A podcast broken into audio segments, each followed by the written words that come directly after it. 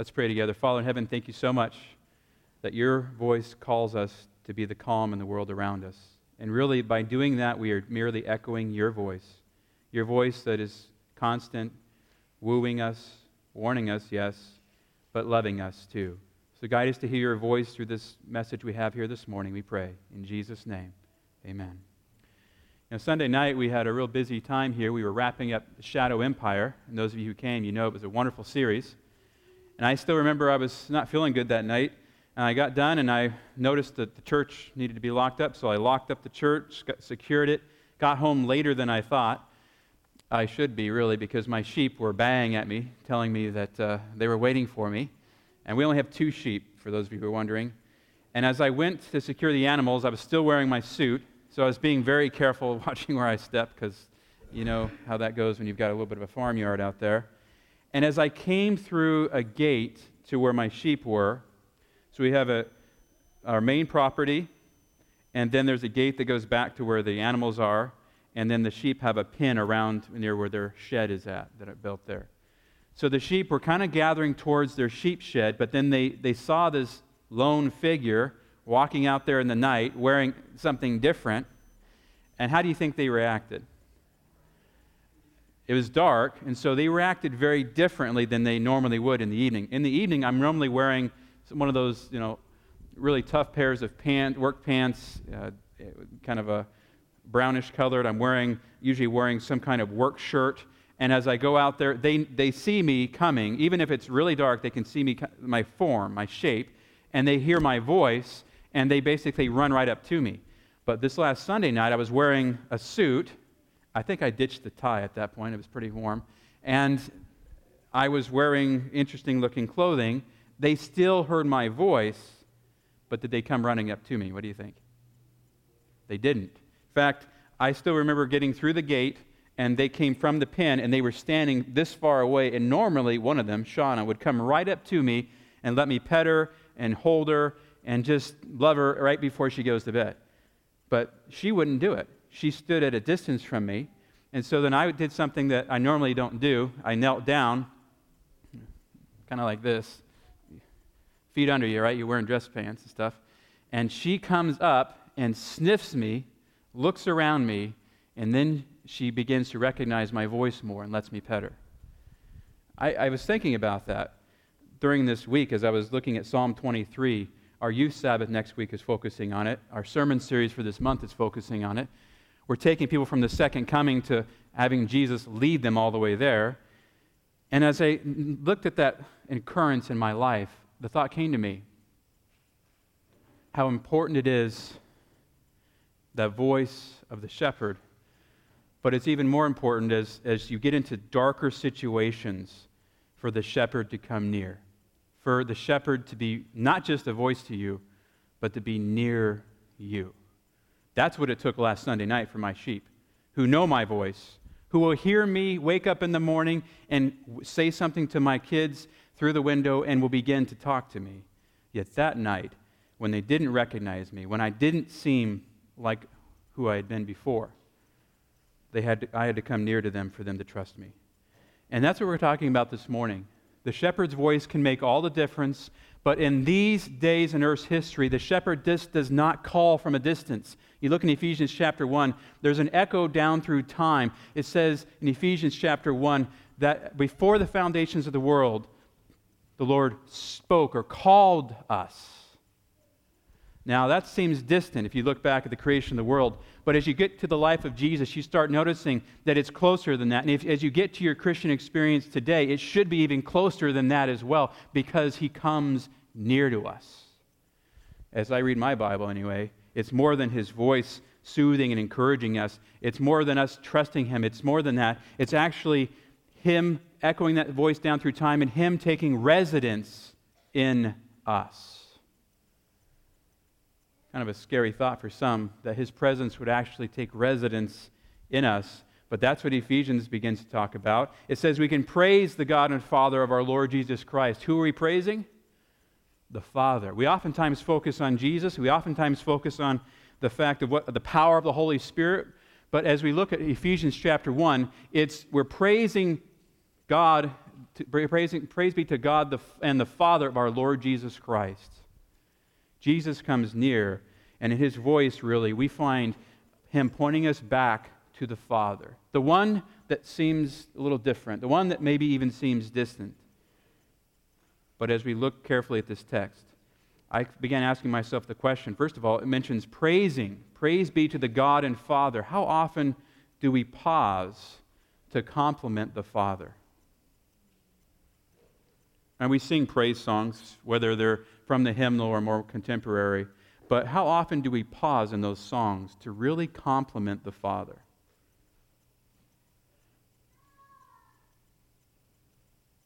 We have weekends where we focus on our parents. But how often do we pause to focus on the Father? And I've already told you many times, my father figure wasn't always the clearest picture of God growing up. But I've grown to understand that every time I see and feel that, that, that beautiful story of Jesus, that really that's just an echo from the Father. That's just really pointing me back to the source of why I feel that way when I read the story of Jesus, why I begin to just long to be with Him. It's because really it comes from the heart of a loving Father. And so that's why Paul begins Ephesians 1 and says, Praise be to the Father. And why? Because through Jesus, He's given us every spiritual blessing. And notice it says He chose us in Him before the creation of the world. Chose. Not, hey, let's have everybody stand over there on a basketball court and pick and choose the ones I think are the best, and the ones who aren't chosen at the end of that feel like the losers, right? No, it's to utter, to say. To utter and to say something about you or me means that the Father knows our name. The name that we have now and the name that will be written on a stone we find in Revelation chapter 2 the Father knows us, knew us long before this. And so that's why a while back we talked about the plan of salvation, that before creating, the Creator planned to save or die for us because He knew us by name. We were that important to Him that He would come that close, that He would go through those circumstances so we would be with Him forever. Even though we walked away, he never did. He continued that proximity. And if you find in Genesis chapter 1 clear examples of this, in Genesis 1, God said, notice, look at all this speaking that takes place in Genesis chapter 1. What do we have today? An echo of Genesis and love of the Father, really. Genesis 1 says, God said, Let there be light, and there was light. Every time you see the light, every time you see the beautiful sky, every time you see that rainbow out there, it's a reminder of the Father's love for you. Every time you see the sky, he said that. Every time you see the dry land and the beautiful lakes, we find record of his voice. Every time you look at the earth and the grass that's all around us now that's beginning to fade for summer, we find that is evidence of his creative voice. Every time you see the, the moon in the sky or the sun, that's evidence of his creative voice. In Genesis chapter 1, verse 20, every time you see the fish and the living creatures and the birds, notice all the birds this time of year just fluttering happy by happily by, flying above you. Every time you see the birds, you hear the Father's voice. Now, we're not getting into this whole thing of pantheism or panentheism. Uh, we've already talked about that last year. We're talking about nature testifies of the Father, of God. And Genesis 1:24, God said, "Let the earth bring forth living creatures." Those sheep that I went out to greet and they didn't come to me, were meant to teach me a lesson about the Father. Every animal that walks upon this earth, if we would pause and ponder and rightly consider them, rightly understand them scientifically, even as well, we would see something that reminds us of the creation story of the Father. So everywhere I look and you look, we look, we see that God spoke. And so, who do you hear the echo from eternity from? We hear it in his powerful voice. It's even in our very beings. You look in Genesis chapter 1, God said, Let us make man in our image after our likeness. Notice he says it, but then does he speak us into existence? No, he actually forms us. But notice before he forms us, there's this creative idea. He speaks and then he does it. And then we get to Genesis 1 at the end of it in chapter 2 some people think there's two creation stories, but really what you're talking about is a Jewish writing style here where you have repetition and enlargement. Chapter 1 leads you into chapter 2. It's like a genealogy where it says, here are the generations of you know, Adam, for instance, and it lists everybody off, and then it then shows you more of the story later. Same thing. Genesis 1 gives you a big summary, and then chapter 2 takes you into more detail. So here we have the creation of humanity and the Sabbath. And you notice from these, he does something. Genesis 2, verse 2 On the seventh day, God finished his work which he had made. He rests on the seventh day from all his work which he had made. And he blesses, he says something. He's blessing the Sabbath. Every time you gather your children and you pray that blessing for them, that prayer I pray for our children here is a prayer I pray for my children every night.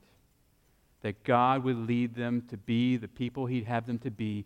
And I'm not just saying for now, all the way through the new, to the new earth, because I want them there with me.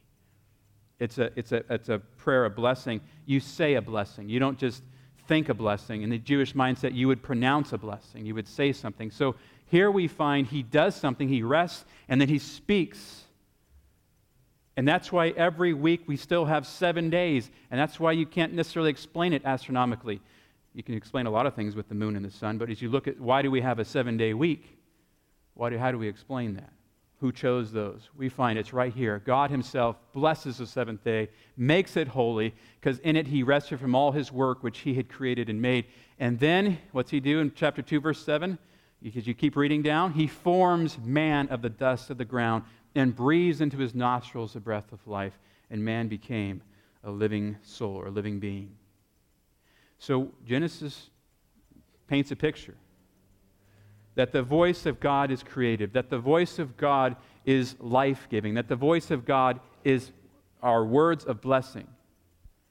Words that we're still reading now, which are proof, proof that his creative words can still change lives today. The fact that we're even still reading them, that they've been preserved all of these years, is proof of his power of his words. And Genesis 2 goes on, as you go looking through Genesis 2 and 3 especially, verse 16 Jehovah God commanded the man, saying, Of every tree of the garden thou mayest freely eat. Now, who is this? Before, we have Elohim mostly referring to, to, to the creative power of the Godhead. But as you look here, we be getting into this word, the Lord God, or some Yahweh is mostly the best way of looking at it, commands the man, talks to this man personally. Here you find some of the very first evidences of a shepherd. Now you say, well, it doesn't say the word shepherd here, but what does a shepherd really do? As you watch a shepherd protects his flock, as you watch a shepherd leads his flock, as you watch a shepherd, he sustains. You look at Psalm 23, there are so many aspects there. But here, long before Psalm 23, it says, The Lord, whom David is talking about in Psalm 23, tells us, Stay away from the tree of knowledge of good and evil. Eat of this tree. And you all know how sheep like trees, don't you? If you've had fruit trees or you've been, had sheep near your fruit trees, you know exactly what they go for. In fact, I've seen them literally when the gate accident gets left open, they bolt, they go right for those fruit trees that are not even secured at all. What do we do? Well, we get close to the tree, and then eventually the serpent woos us and gets us away from the warning, and we begin to eat of this tree. Humanity falls, if you will. Or if you want to use the shepherd analogy, we begin like sheep to go astray. But does God give up on us? if every time a, a sheep got into the, the vineyard or the orchard or your garden and stomped things down, you said, I'm taking it to the slaughterhouse, you wouldn't have a very good flock after that. In fact, if you were really close to your sheep, it would show, if, at that point, very much callousness, not a lack of closeness. So if we would treat animals with that much kindness, then look at how God treats us. You go over to Genesis chapter 3, it says, they begin to clothe themselves with fig leaves. You can read about that. And verse 8 they heard the voice of Jehovah God walking in the garden in the cool of the day, and the man and his wife hid themselves from the presence of Jehovah amongst the trees of the garden. So he calls to them, Where are you? Where are you? Did God really himself change like I changed my garb? I, I came out there with, with un, uh, unfamiliar clothing for those sheep? Now, we don't find an example of that. Who is wearing the unfamiliar clothing in this text? It's the, it's the people, right? They're the ones who've clothed themselves in that. They're the ones who've gone away. They're the ones who hear his voice and, and don't come close. They're the ones, he is exactly the same. He has not changed. And notice what they said I heard your voice in the garden. I was afraid. I was afraid. Adam says, I heard your voice. That voice that I know created the world, that voice that told us about the Sabbath and blessed the Sabbath day, that voice that calls to us in the cool of the day, that means very early God is out there interacting with them. God is talking with them. God is walking with them. You find that song, I Come to the Garden Alone. It's not just talking about creation, it's also talking way down about how Jesus died on the cross, how Mary sees him in that garden afterwards. And then it says to us, Are we walking with the Lord? Well, look at this text. It's pretty clear that he calls to them and they choose not to listen to his voice and come close, and they find themselves hiding. And so you find from Genesis all the way down through the Old Testament, every story, every encounter from every patriarch and every prophet is God just trying to speak to his people. Take some examples. You look at Exodus, for instance. Moses goes up on the mountain. God wants to speak directly to them. What did the people do after they start hearing the voice of God? You say, well, that's because they're fallen. Really? You look at it carefully. God gives in to their weakness, and He allows Moses to be the intermediary. And yeah, in a way, it points forward to Jesus. We understand that. But as I read my Bible very clearly, least as I get over to the book of Hebrews, God wants to have each one of us be our own teacher. No intermediary, just God teaching each one of us. So, as we look through the stories of the Old Testament, this idea of God speaking to us, of God calling to us, of God trying to get us all to come follow Him continues through the Old Testament. And, young people, here's your answer for your FBI sheet. Those of us who have our Bibles will take it out. Isaiah chapter 2. I won't put this one on the screen until after we read it from our Bibles. The whole chapter you can read on your own. I'm going to look at a few verses here. Isaiah chapter 2.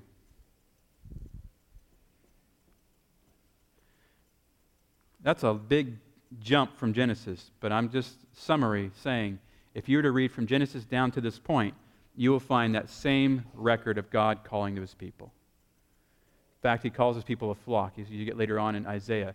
And here in Isaiah chapter 2, notice it says, The word that Isaiah, the son of Amos, saw concerning Judah and Jerusalem. These are God's people, right? And it shall come to pass in the last days. What's going to happen? Something's going to happen in the last days. When are the last days? Read Hebrews chapter 1, verse 1. God, who in various ways and various times spoke in the past, has now in these last days spoken to us by his Son. So as we look from the life of Jesus onward, really, as you look at Bible history from that point on, the last days were being ushered in. Was it the time of the end? No, what we find it was preparing for the time of the end according to Hebrews chapter 1. So, anytime from the point of Jesus on, we're looking at the last days. Didn't Paul and them believe that they turned the world upside down by taking the message to the then known world? So, as we look at he, Isaiah chapter 2, this is down at the very end, past the time of Jesus. We know it for sure. And as we read more specifically down below here, we'll find it's talking about our day shall come to pass in the last days that the mountain of the Lord's house shall be established in the top of the mountains, shall be exalted above the hills, and all nations will flow into it. So, as you look at this, this is talking about a last day gathering of people. And how many nations? All nations. You see that again in Revelation 14, where you have every nation, kindred, tongue, and people. So, what we find is a direct parallel to the very last book of the Bible where God is really just calling all his people together at the end of time. That's really what the shepherd's voice is doing. And they'll flow into it. And many people shall go and say, Come, let us go up to the mountain of the Lord, to the house of the God of Jacob.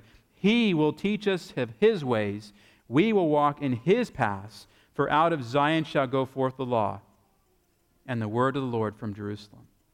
So the church, the God's people, will deliver this message to the world. And he will judge among the nations and shall rebuke many people, and they shall beat their swords into plowshares. Hasn't happened yet, obviously, so we're living in those days, obviously. We're looking forward to those days. Their spears into pruning hooks. Nation shall not lift up sword against nation, neither shall they learn war any more.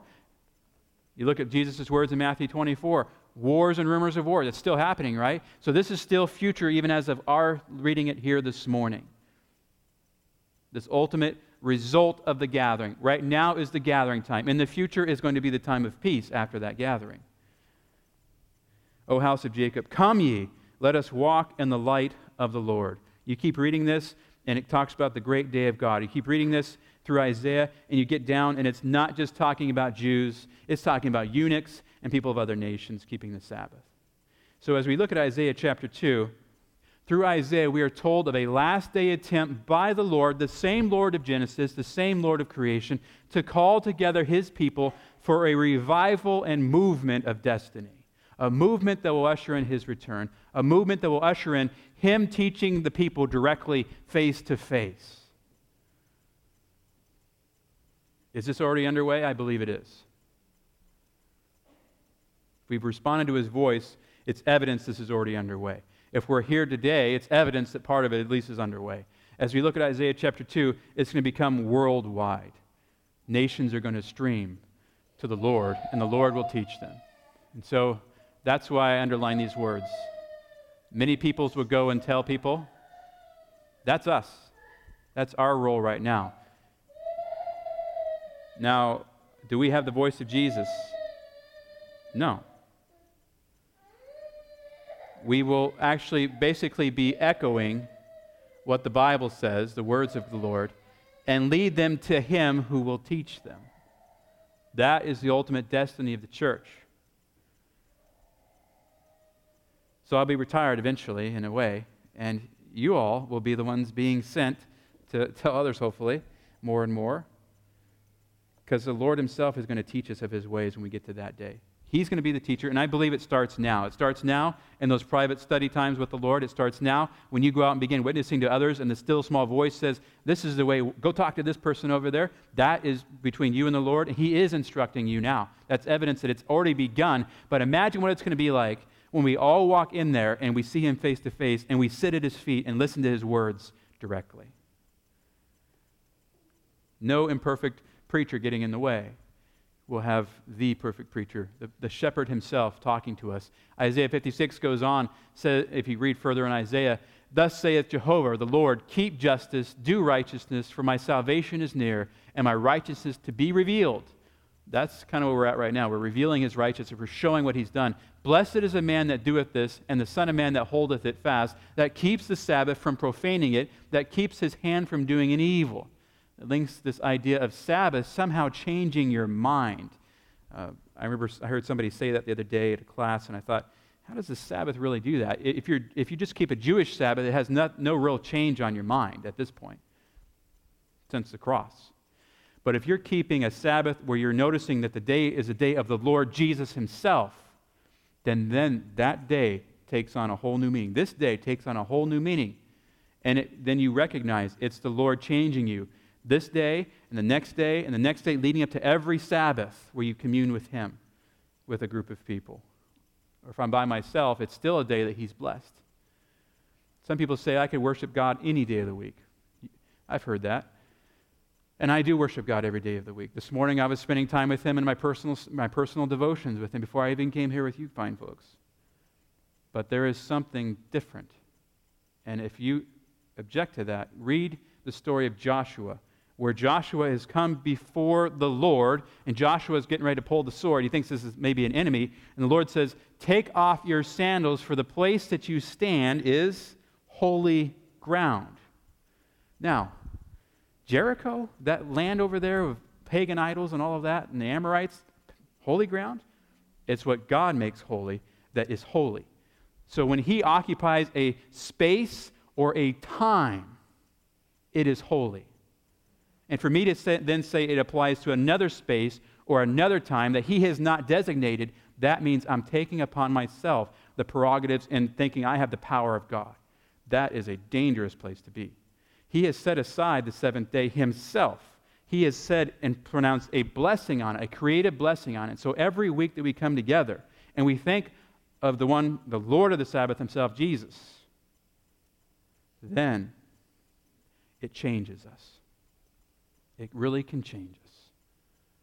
because we're saying, Yes, this is a time you've set aside. Yes, I'm trusting you with my work and my family and everything else because I'm laying aside that and I'm trusting you. And as a result, it flips a switch that helps your hand not do evil. Does it prevent it altogether? No, you still have choices to make. But the Sabbath stands as a way of changing your heart if you will recognize the Lord is in it. We find that they do eventually recognize it. Even the foreigner says, joins himself to Jehovah, saying, Jehovah will surely separate me from his people, they think. Neither let the eunuch say, Behold, I am a dry tree. So the foreigner comes, the eunuch comes, and guess what they do? They keep the Sabbaths. They keep the Sabbaths. Even the foreigners. And Jehovah says this of the eunuchs and the, th- the ones who choose the things that please me and hold fast to my promise or my covenant. To them will I give in my house, within my walls, a memorial and a name better than that of sons and daughters. Imagine the one who never had children. Imagine the one who felt like they were an outcast from Israel. God saying, I'm going to give you a new name, a name of a son or a daughter, an everlasting name that will not be cut off. And we find Jesus saying that in Revelation chapter 2 later on a new name. So, all nations, one flock, all outcasts will be welcome. Anybody from any background can be welcome to this flock. And you'll have the name of Jesus. Whatever, that, whatever name he gives you will be the name. That's where we go to Psalms now. And Psalms is where we're going to eventually spend a lot more of our time. Psalm 28 says, Blessed be Jehovah, the Lord, because he has heard the voice of my prayers, my supplications. The Lord is my strength and my shield. My heart has trusted in him. I am helped. Therefore, my heart greatly rejoiceth, and with my song I will praise him. Why? The Lord is their strength. He is a stronghold of salvation to his anointed.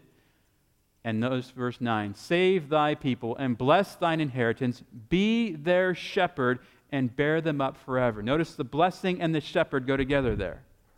That's what it was like in creation when he blesses the Sabbath day and he has his people right there with him. They were his people, the people of his inheritance, the people he gave this whole world to on that first week.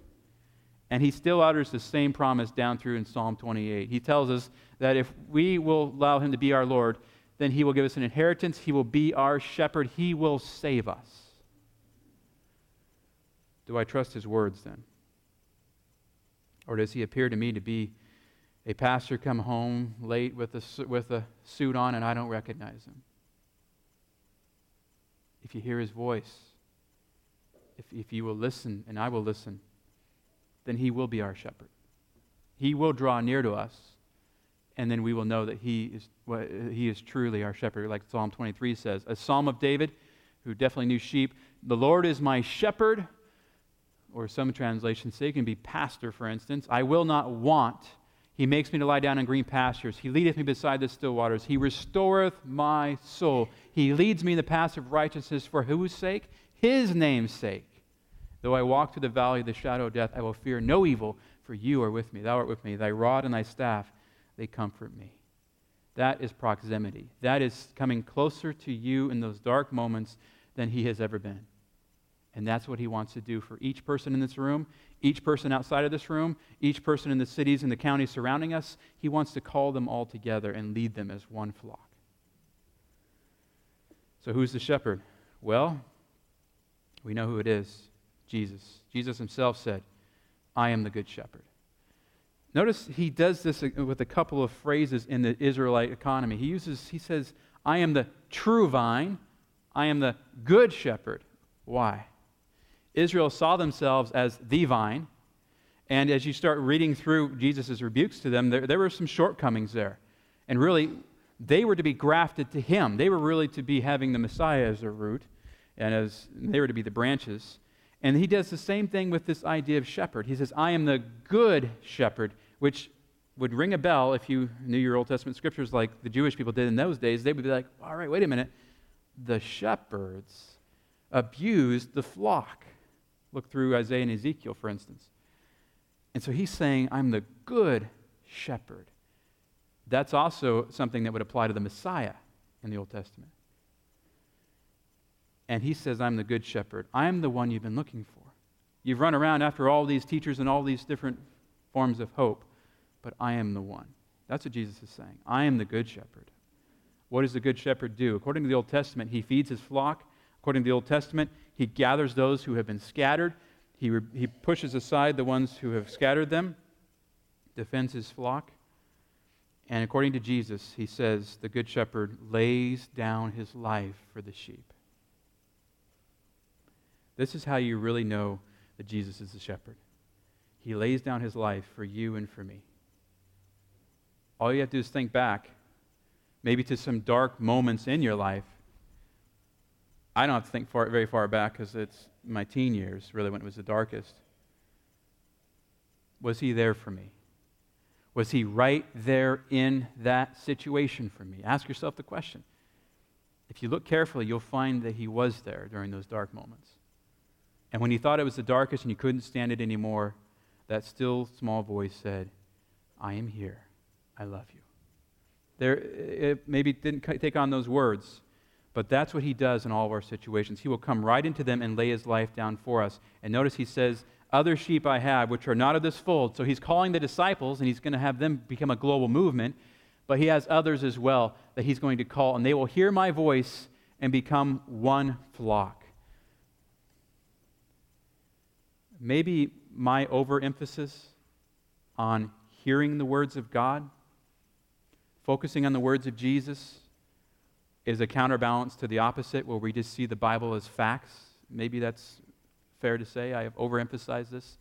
The reason why I've overemphasized how much time we need to spend with the words of Jesus is because I truly believe that the words of Jesus, if we look at all of our messages, especially our 28 fundamental beliefs, we will find a call from the Savior in each one of them that echoes, merely echoes the words of Jesus.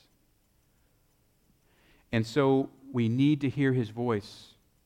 Read John 14. You keep reading John 14 and, and looking at it carefully, at least the way I looked at it this week for memory verse.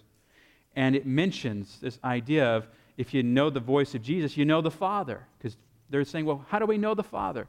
Jesus says, You have my words. That's how you know the Father.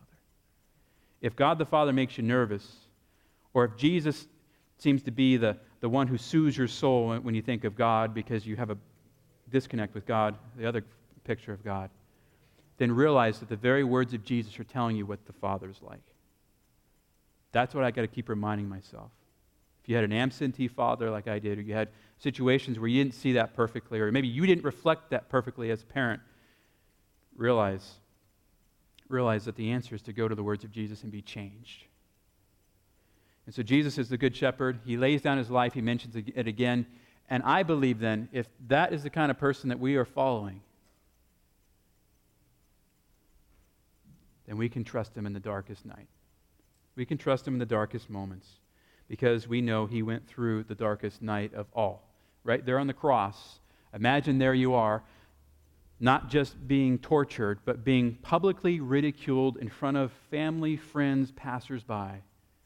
That was really why the Romans developed this instrument of torture, was to totally expose you to shame in that society. Was almost the worst, the worst, other than being disowned, the worst punishment was to be publicly exposed and shamed.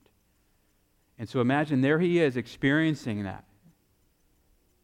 And yet he cries out to his father during that darkest time.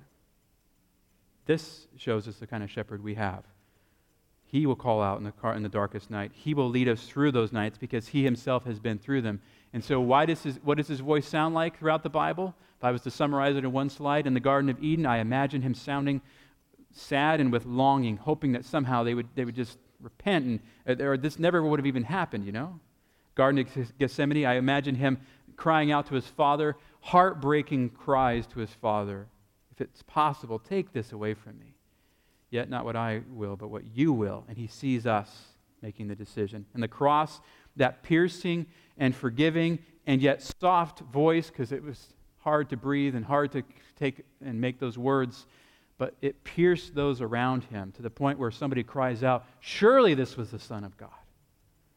The Pentecost, which is coming later on in another segment, Imagine him patiently instructing them for those number of days before he goes up to heaven, and they still don't get it. They still don't fully get it. They still think he's going to set up his kingdom, and he has to gently instruct them, patiently instruct them, tell them, You're going to have power to take this good news to the world. You don't look like much right now, but trust me, hope in me, Trust me, you will have that power. Second coming, I, I believe, as we're looking at his last call later on, that it is a pleading call. Coming to each individual in a way that they can hear it most clearly.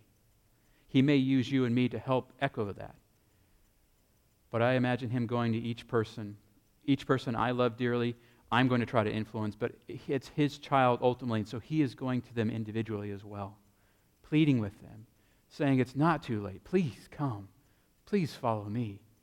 I will help you through all of that. And so the second coming to me is a pleading call to unite with his flock and bring all his people home. And the question I had as I wrestled with this text this week in Psalm 23 He's my shepherd, right? But am I listening? Or am I finding myself at a distance with him? You know, the shepherd's voice can make all the difference.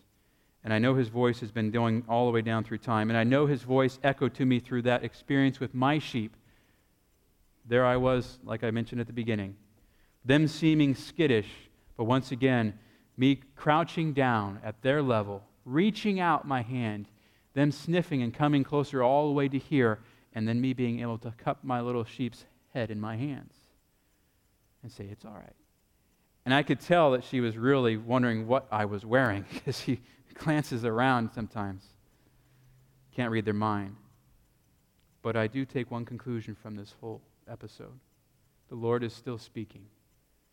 He draws near to us in ways that He literally wants to cup our heads in His hand and speak soothing words to us and lead us to where we'll be safest for during the night, which is what I did, and feed us and provide for us. But am I listening? Because I am living and you are living in the darkest times. All you got to look at is Revelation 13. You'll start finding from there on a lamb like beast that is not Jesus trying to lead people astray. You find threats of nuclear holocaust and all kinds of things in our world today. You find there are all those dismal pictures, but there is this beautiful picture of Jesus that he is calling us to be ready for his return. And that's why I want to encourage you to follow the Savior. Know his voice, know his words, and he will direct you all the way. That's my experience in my life. I just wanted to share it with you. And I pray that as we sing this song, I will follow thee, my Savior. Whatever has caused you not to hear his voice or myself, or if you want to recommit to him, please stand and sing this song to him.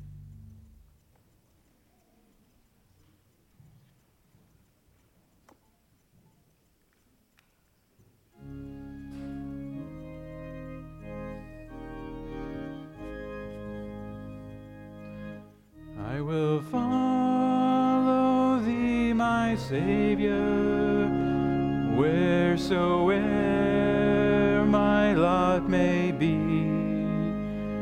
Where thou goest, I will follow. Yes, my Lord, I'll follow thee. I will follow thee, my Savior. Thou didst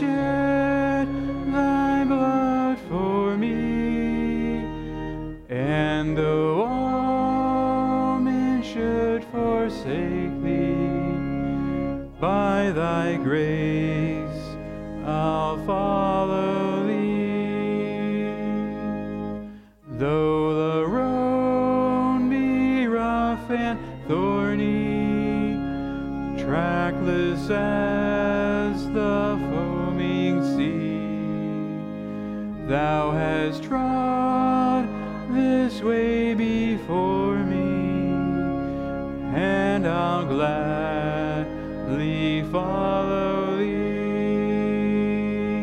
I will follow thee, my Savior.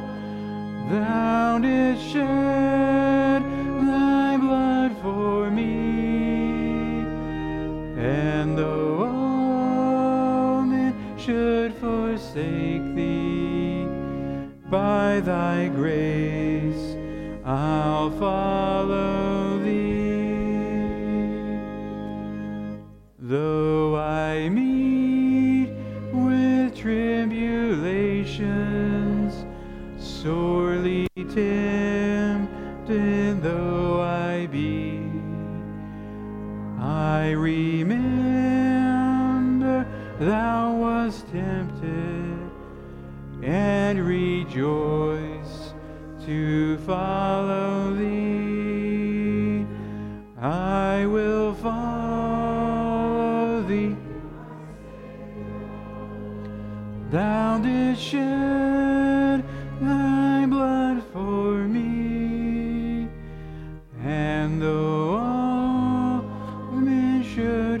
forsake thee, by thy grace I'll follow thee.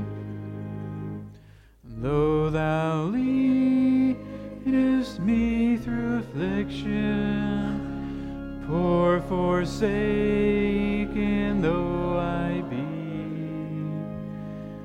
thou wast destitute, afflicted, and I only follow thee.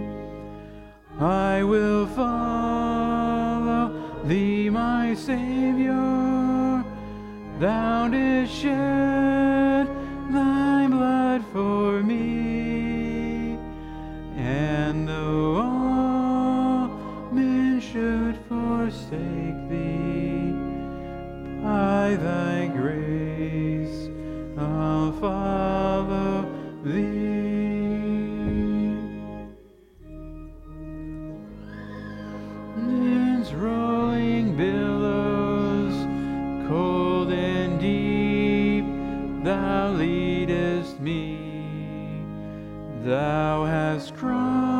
crossed the waves before me, and I still will follow thee. I will follow thee, my Savior. Thou didst shed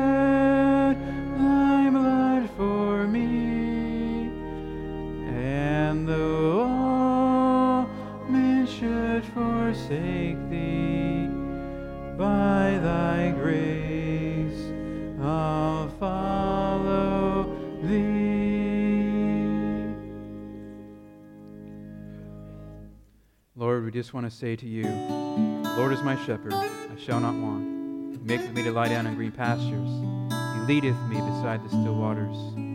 He restoreth my soul.